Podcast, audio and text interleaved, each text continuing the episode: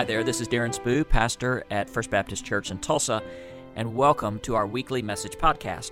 We would invite you to join us in person Sunday morning at 8:30 and 11 o'clock in downtown Tulsa, or check out our webpage at tulsafbc.org. God bless you, and have a great week.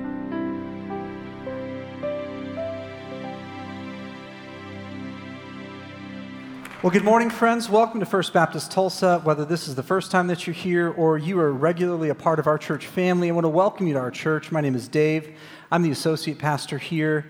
This morning, as you notice, I asked the team to bring out the pulpit because I want to share a funny story about how the pulpit saved my life. Yeah, certainly I responded to the gospel because someone preached it while standing behind the pulpit, but the pulpit literally saved my life. When I was 20 years old, and I was in college, I was working at the church that I grew up in in Glendale, Arizona. This church gave me the opportunity to work there to explore if, if I felt called to full time ministry, to see what that might look like. And so they allowed me to do lots of things, some ministry opportunities, and then some odd jobs around the campus. One particular day, they asked me to change the light bulbs in the worship center. The worship center wasn't quite with the ceiling quite as tall as the one we have, but they had a very tall ceiling. And so I set up an extension ladder as far out as it would go, and the light bulb that was directly above the pulpit was burned out. So I positioned the ladder, I climbed up. And it's funny the little things that you remember. I actually remember these big, bold red letters that were on one of the top steps that said, Danger. Do not stand on or above this step. I was young. I was 20 after all. I stepped on that step, and the one after that, and the one after that. I changed the light bulb, and then I felt the, the ladder start to wobble and shake. The next thing I knew, it was falling. I actually thought that was going to be the end until the next thing I remember was the sound of the ladder colliding with the pulpit. And in that moment, I jumped off and I landed on my feet. The pulpit had actually saved my life.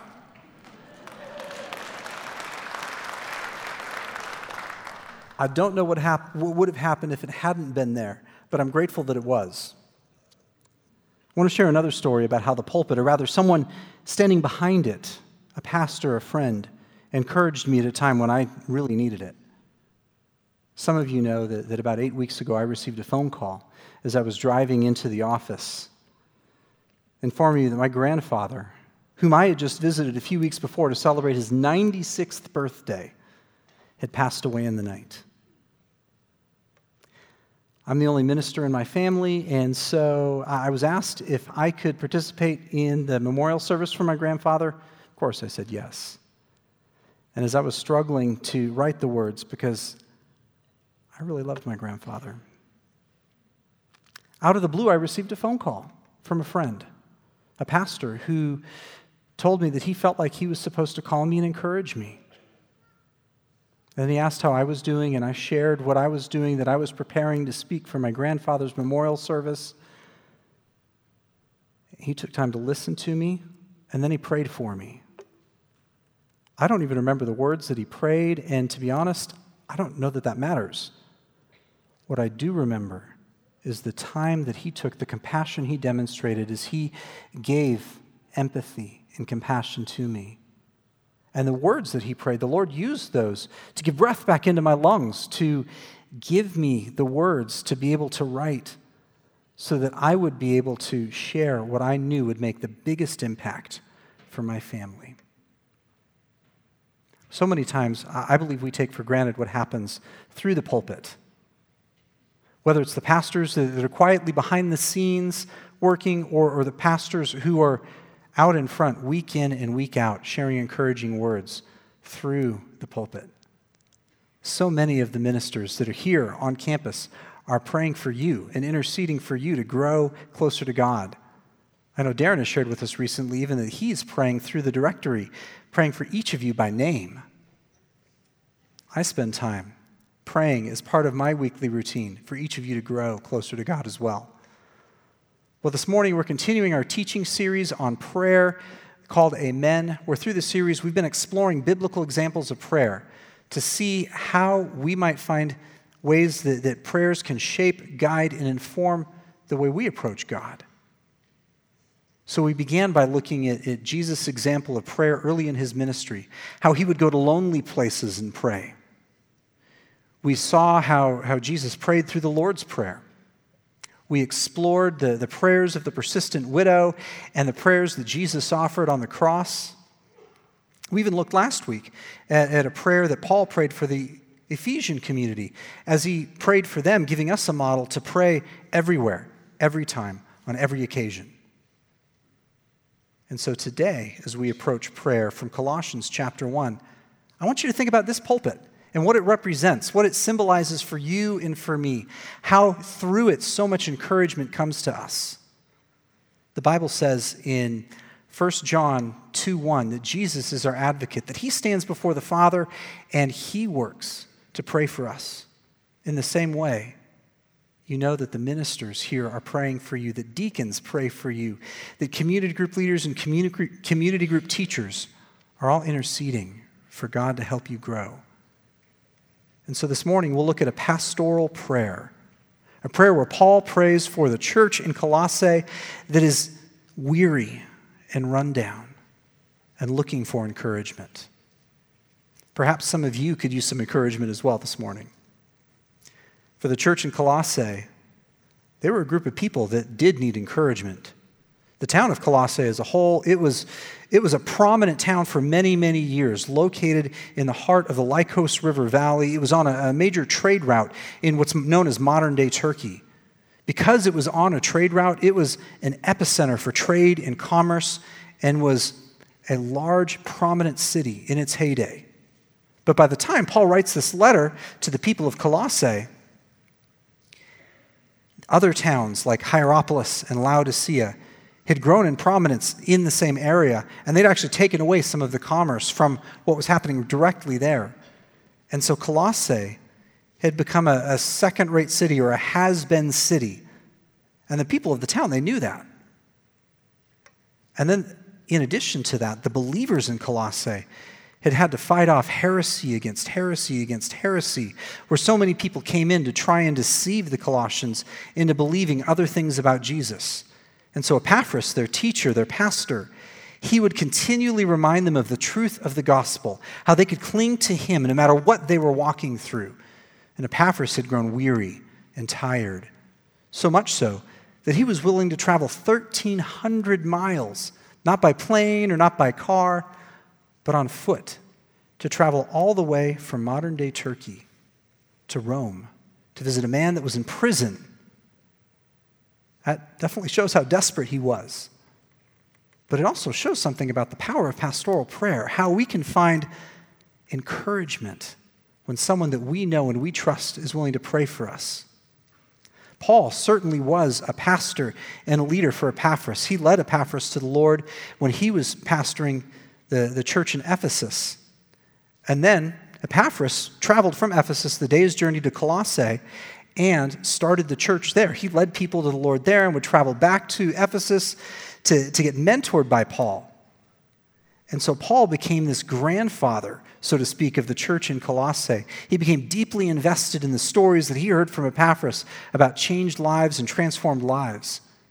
So when Epaphras came to visit him and he was struggling, Paul genuinely wanted to pray for the Colossians to experience God. He didn't offer up a prayer like sometimes when we end a conversation, we politely say, Yeah, I'll be praying for you, and then we walk away. It wasn't the thoughts and prayers that we throw on social media.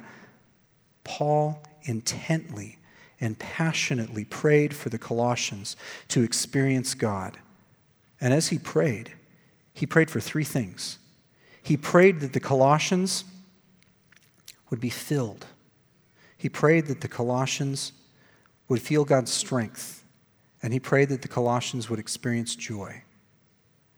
And so, as we read this prayer from Colossians 1 9 through 14, I want you to pay attention to that. But before we read the passage together, there's one more thing I want to share with you. Paul actually wrote this prayer without dropping his pen from 1 9 all the way to 120. It's one long sentence that includes a prayer and a moment of praise, of worshiping God.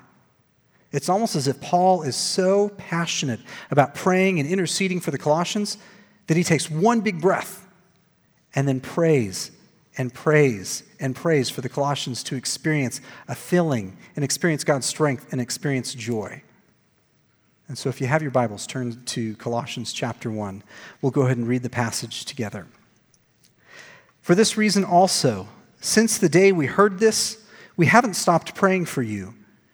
We are asking that you may be filled with the knowledge of His will and all wisdom and spiritual understanding, so that you may walk worthy of the Lord, fully pleasing Him, bearing fruit in every good work, and growing in the knowledge of God, being strengthened with all power according to His glorious might so that you might have great endurance and patience, joyfully giving thanks to the Father who has enabled you to share in the saints' inheritance in the light.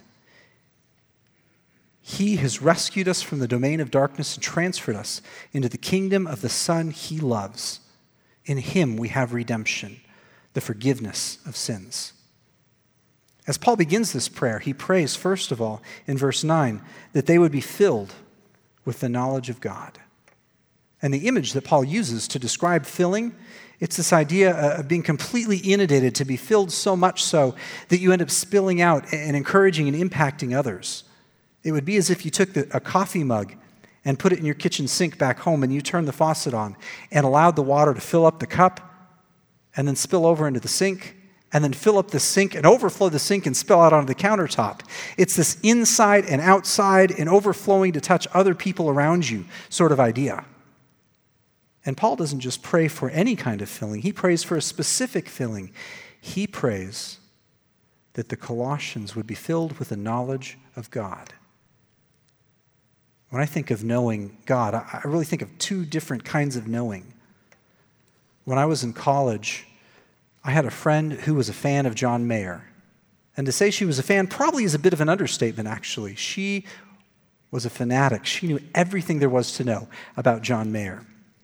She knew the name of every song on every record that, that he had recorded up to that point in his career. She had visited at least one concert from every tour that he'd been on up to that point. She knew his favorite restaurant, she knew his likes, she knew his dislikes. And so every time that I would encounter her, whether it was in the parking lot uh, on the college campus as we were coming in, or between classes, or even in class, she would share something new that she had learned about John Mayer. But interestingly enough, she had never actually met John Mayer. She'd gathered a, a, lot of great facts and figures, but she had never had an encounter with him. She had a lot of information, but no interaction with the man. So that's one kind of knowing. Henry Blackaby, in his book Experiencing God, he describes a second kind of, of knowing that comes from experience. He says that we can know and daily experience the love that God has for us as we encounter God's power and God's presence through His Word and through the Holy Spirit. A few years ago, in the early days of COVID, as my family, as many of us were unsure about what we would do and if it was okay to even travel, my family chose to stay home for Thanksgiving to know that we would be safe. We quickly learned that our neighbors, my, my children call them Mr. Chuck and Miss Jean, we're going to be doing the same. And so we invited them to join us for Thanksgiving dinner. Well, the day of Thanksgiving arrived and they came over, and my children had so much fun with them while we were doing the final preparations for the food. My oldest daughter, Addie, she brought out a pile of Disney princess books. And she sat down with Mr. Chuck, and they would read through those books together, one story at a time. My middle boy, Christopher, he had a bunch of Matchbox cars. And he brought those out, and he and Miss Jean sat down on the floor, and they were just driving those cars back and forth. And my youngest daughter, Jamie, she would just go back and forth from one person to the other person, sitting in Mr. Chuck's lap for a little bit, and getting up in a few minutes and going and sitting in Miss Jean's lap and just having fun. And then the time for the meal arrived as the food was finally prepared. And what a great time we had we sat down with them and we started sharing stories about our lives. We asked them how they met, how long they'd been married, where all they lived, where all they traveled, and what they did for work, what their children did. We shared with them parts of our journey as well. As we shared, we had a rich conversation where we not only exchanged information, we got to know each other. We had a filling and fulfilling conversation that we all walked away feeling encouraged by So, between the great conversation and the turkey and the mashed potatoes and the pumpkin pie, it was a filling evening. That's actually the image that I think Paul is conveying here in our passage as he talks about being filled with the knowledge of God. It's this, this rich sense of knowing and experiencing God so much so that you can't help but be encouraged and want to rub shoulders with other people and encourage them as well. Mark Rutland, in his book, Streams of Mercy, actually talks about this same idea he talks about, he, he looks at a survey across uh, Americans and, and finds that there are three things that every American wants to hear the most. The phrase Americans want to hear the most, first of all, is the phrase, I love you, which makes perfect sense. We all want to be loved and accepted and welcomed into a community. The second phrase equally makes sense. He says that Americans most want to hear the phrase, I forgive you. That makes sense because we want, if we make mistakes, we want to be welcomed back into that community. And the third phrase doesn't quite make as much sense. Supper's ready. But then when I think about that Thanksgiving meal that we had with, with our neighbors, it starts to make a little more sense. After all, that, that filling connection that we had where everyone walked away feeling encouraged. That's what we all long for. And Mark Rutland went on to say that those three phrases, I love you, I forgive you, and supper's ready, describe perfectly the gospel message. After all, God loves us, and God has gone to great lengths to demonstrate that He loves us. God forgives us through the cross, and God has supper ready where any of us at any moment can experience and encounter a life giving, fulfilling relationship with God when we invite Him in. And so this morning, I actually want to pause from the message for just a moment. As Paul just prayed for us and prayed for the Colossians, I want to pause and I want to pray for you that you would experience this sense of filling that comes from knowing God and walking with God. So, would you bow your heads with me and pray with me? God, I thank you for each of my friends that are here today. I pray, Lord, that you would fill them with, with that filling and fulfilling connection with you. I pray for, for those here maybe who are dry and feel like they need a touch from you. And I pray especially that you would fill them up with more of your peace and more of your presence. I pray, Lord, that today you would encourage us by helping us to experience you as we're around each other. In Jesus' name, amen. Didn't that feel good? Wasn't that different?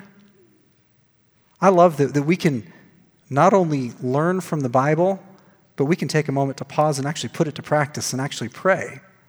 Because that's what Paul did in the passage. Well, as Paul goes on, Paul prays in verse 11 that the Colossians would be strengthened with all power according to his glorious might.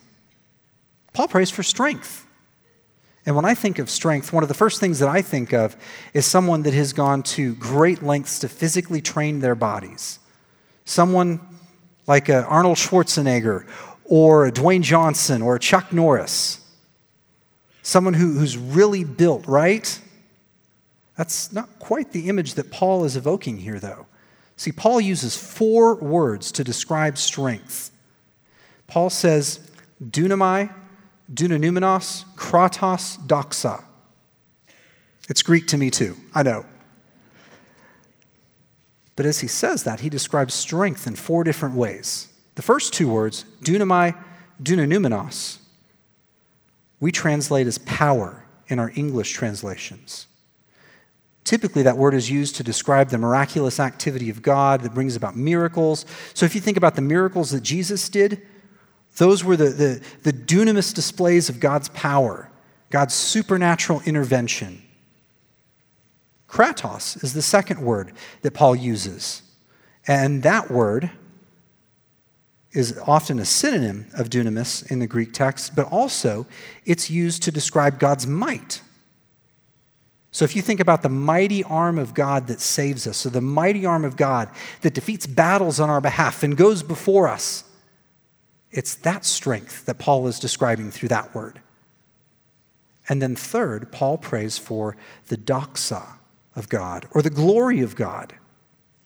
The best way to describe that word is to think about a king in his kingdom. And anywhere within the borders of the kingdom of the king, there's peace and security and stability. And so Paul prays for the miraculous supernatural activity and power of God to walk with the Colossians. He prays for God's miraculous supernatural strength to cover over them that fights battles on their behalf. And he prays for God's peace to surround them as they go. When I think about that kind of power, it makes me think of a story that I encountered a few years ago about a woman named Angela Cavallo. She's a middle aged mom who was preparing dinner in her kitchen one night for her family when she heard a loud crash coming from her living room or coming from the, the front of her house. And so she went out to find out what was going on, and she encountered a scene that no mother ever wants to see. Her 17 year old boy, Tony, had been working on his car when the jack actually fell out and he was trapped underneath the car, gasping for air. She froze for a moment, not sure what to do. And then she hopped right in. She lifted up the car and pulled her boy out and set the car back down. Doctors call that hysterical strength. It's, it's some combination of adrenaline rushing through your body when you're in the middle of a fight or flight response moment. And she acted with superhuman strength. That's the image that Paul is, is conveying here that God's supernatural strength would go with us. And that's what Paul prays for the Colossians that no matter what they walk through, whether they're walking through difficulties or things are okay, that they would feel that God is walking with them. And so I don't know where you're at in your journey today. If maybe you've been praying and praying and praying, and you feel like your prayers have fallen on deaf ears, maybe even walking through difficulties for so long you don't even know which way is up. I want to pray this morning that you would be able to feel that that supernatural strength of God would be walking with you and would cover over you and so let's bow our heads again and let's pray.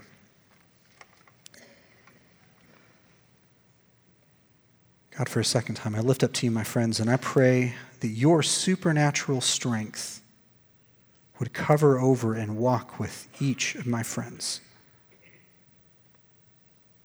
Whatever they're walking through, Lord, I ask in Jesus' name that you would help them to feel your power and your presence walking with them. Help them to sense and know that you are God, that you are strong, that you are with them. God, we need you, and so I pray that your strength would carry us through. In the name of Jesus, we pray. Amen. And as we look back at the text, there's one more thing that Paul prays for. As we continue reading in verse 11, Paul prays that the Colossians may have great endurance and patience, joyfully giving thanks to the Father, who has enabled you to share in the saints' inheritance in the light. Paul prays for joy. Now, our English translation translates the word joy as an adverb. But in our passage, Paul uses it as the glue that links together these ideas of having patience and having endurance and the idea of giving thanks for everything that God has done in our lives. And Paul isn't praying for this, this Pollyanna like joy that, that somehow magically or mystically makes everything all better. It's in the middle of difficult circumstances that we would experience joy. Because typically, we don't think of those two being associated with one another. We often pray for, for patience and endurance. If you think about a runner who's running a marathon, are they filled with joy? Maybe when they cross the finish line, but at mile marker 9 or 14 or 22, not so much. Or what about someone who is waiting for test results, for, for medical stuff, that they're exploring what's happening in their lives, and they don't know? They could use endurance and patience, but they're probably not experiencing joy. What about the parent who, who has to travel across country with young children or parents who are up late at night because of a colicky child? They have endurance and patience, they've built that up, but joy, not so much. It's almost as if Paul knows something about joy that comes from thanksgiving, and so he prays for the Colossians to experience and cultivate the discipline of gratitude that leads to joyfulness in their lives. He knows that, that thankfulness that leads to joy can become fuel that will carry them through whatever circumstances they walk through. It's just like fuel is for a car, or electricity is for a lamp, or propane or wood is for a barbecue grill. It, joy is a leading emotion that can carry us through whatever difficulties we walk through. And so, right now, I want to invite you and encourage you to think through what, what are some of the things that you're the most thankful for? Maybe the first thing that, that comes in your mind is your spouse, or your children, or your grandchildren. Imagine yourself looking at a series of pictures in a photo album in your mind. And as you do that, I want to pray for a few things. I want to pray, first of all, that God would give us eyes to see more of what we do have than what we don't have. It is all too easy to get distracted by things that we don't have and want those. But the truth is, if we have roof over our heads, if we have food on the table, if we have a college education, just those things puts us in the top 6% of the world. It is too easy to look at what we don't have and get distracted. Second, I want to pray that God would give us the ability to focus, not to, to be nearsighted or farsighted, but to simply see God in our midst. And third, I want to pray that God would enable us to look to the cross. After all, through the cross, God gave us freedom from sin. He forgave us from the consequences of that brokenness that separates us from God and offers us new life. Just thinking about what God did through the cross fills me up with joy, and I pray it does you as well. And so I want to take one more moment to pause from our sermon and pray that God would fill you with thankfulness that leads to joy that will carry you through whatever circumstances you're walking through.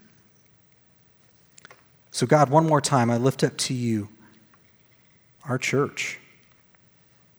Lord, I pray for everyone in here that you would help us to know and experience your joy that comes from thankfulness because of what you've done. Lord, we thank you so much for everything that you've given us and everything that you have done in our behalf so that we could be made whole. And I pray, Lord, that you would fill us up with a greater level of your joy and your peace so that no matter what circumstances we find ourselves in, that we could still see you. God, I pray for more of you in our lives. In Jesus' name, amen. As we prepare to conclude, there's one more thing I want to look at in this prayer because Paul, in the middle of the prayer, he actually leaves a challenge for us. In verse 10, he says, So that you may walk worthy of the Lord, fully pleasing him, bearing fruit in every good work, and growing in the knowledge of God.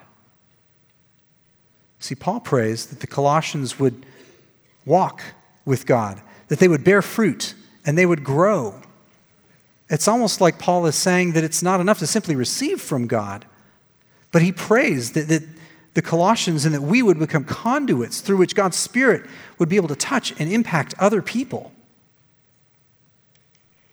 Last summer, my wife, she might actually not be thrilled that I'm sharing this story, but last summer, my wife decided that she would start reading through the Old Testament, not because anyone told her to, but simply because she just wanted to get closer to God. And so she started reading through the Bible one page at a time. She would go off. Eh, Throughout the day to our office, at home, to our kitchen table, and just start reading. Well, after a few weeks, our children noticed what was happening, and we saw them pull their Bibles out when it came time for bedtime. They started doing the same thing. They started reading their Bibles as well, verse by verse, looking through the Bible. No one had to tell them what to do. They saw their mother doing it, and they just wanted to do it because that's what they saw modeled for them. As we pray, as we pray for other people that we know to experience God, I believe God will use our prayers to rub off on other people, like my wife reading her Bible rubbed off on our children. We don't have to do these grandiose things. All we have to do is pray. And if you don't know what to pray, maybe you can follow Paul's example here from the text to pray that other people would be filled with the knowledge of God, of that experiential encounter with the living God that's very filling and fulfilling. You can pray that people would experience God's strength that will carry them through whatever circumstance they're walking through, and that they would experience God's joy that comes from thankfulness, for thanking God for everything that He's done through the cross. And as we do that, as we pray, I believe God will use our words to have a greater impact for everyone around us. Let's pray together. God, I thank you so much for your challenge from the Word to pray. And I thank you for the encouragement that we found in your word through this pastoral prayer. Lord, I pray for each of my friends here that you would fill us, fill all of us, with a deeper sense of knowing you and walking with you. May you help all of us to feel your strength no matter what we're walking through. And may you help all of us to have joy that comes from thankfulness for what you've done on our behalf. Lord, I pray for each of my friends and, and wherever they're at in their journeys, and I pray that you would encourage them. Thanks so much for listening to our weekly message podcast. At the end of each worship service on Sunday morning, I offer a simple blessing, and I offer that blessing to you today. May the Lord bless you and keep you. May the Lord make his face shine upon you, and may God grant you peace, both now and forever. Amen.